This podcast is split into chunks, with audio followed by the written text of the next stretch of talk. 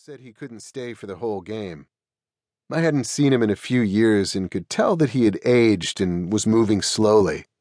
But he was, by God, going to get at least one more swing in the artist and writer's game. And if he put the ball in play, Ken wanted me to run for him. If you were George's age or had some kind of injury or simply hadn't played softball for a long time, tradition would give you a runner, and sometimes from home to first. The runner would take a spot behind the catcher to make it fair for the guys in the field if the batter actually did put the ball in play. When Ken told George he had a runner for him, George, in his usual courtly manner, said, I'm fine running for myself, thank you. Ken still nodded at me and told me to go over and get into position to take off for first if he managed to get his bat on the ball. So there he stood that day, still as skinny as he was when he played quarterback for the Lions and when he boxed with Archie Moore.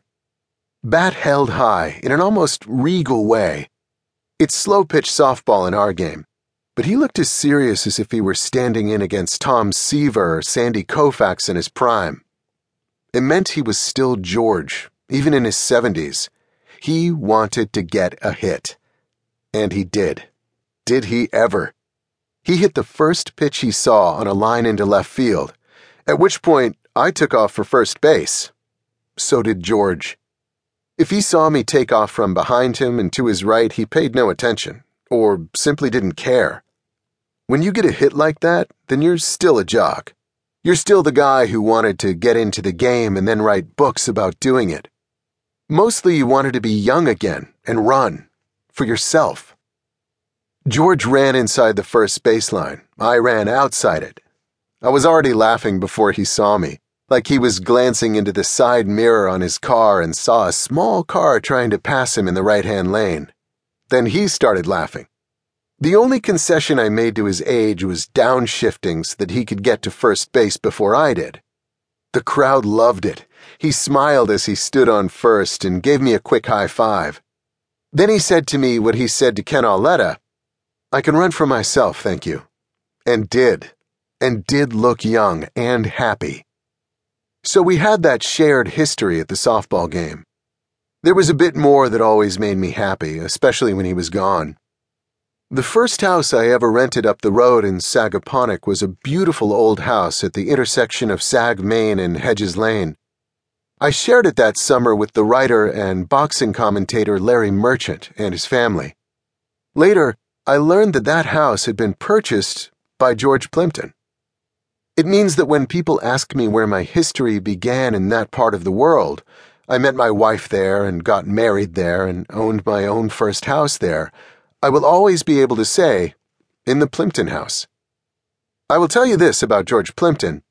After having spent a lifetime of my own writing about sports, he really was a wonderful sports writer. It started with him being such a gifted reporter. He had that kind of eye, something you either have or don't. On top of all that, George Plimpton had the essential skill of any good sports writer. He always knew what the story was and where it was. An old editor of mine at the New York Daily News, Jim Wills, used to talk about what he called the frozen moment. You found it at the event you were covering and froze it in time and built your piece from there. But please understand, none of this wouldn't have mattered if George Plimpton, a son of privilege who loved locker rooms and jocks, couldn't write like a dream. Here is just one frozen moment from Shadowbox, the book you are about to hear, about the day he climbed into the ring with Archie Moore at Stillman's gym. He came at me quite briskly, and as I poked at him tentatively, his left reached out and thumped me alarmingly. As he moved around the ring, he made a curious humming sound in his throat, a sort of peaceful, aimless sound one might make pruning a flower bed, except that from time to time the hum would rise quite abruptly, and bang!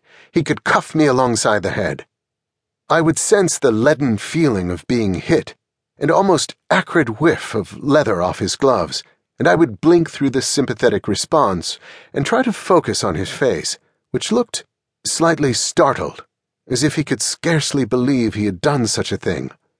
Then I'd hear the humming again, barely distinguishable against the singing in my own head. A three minute round, four sentences.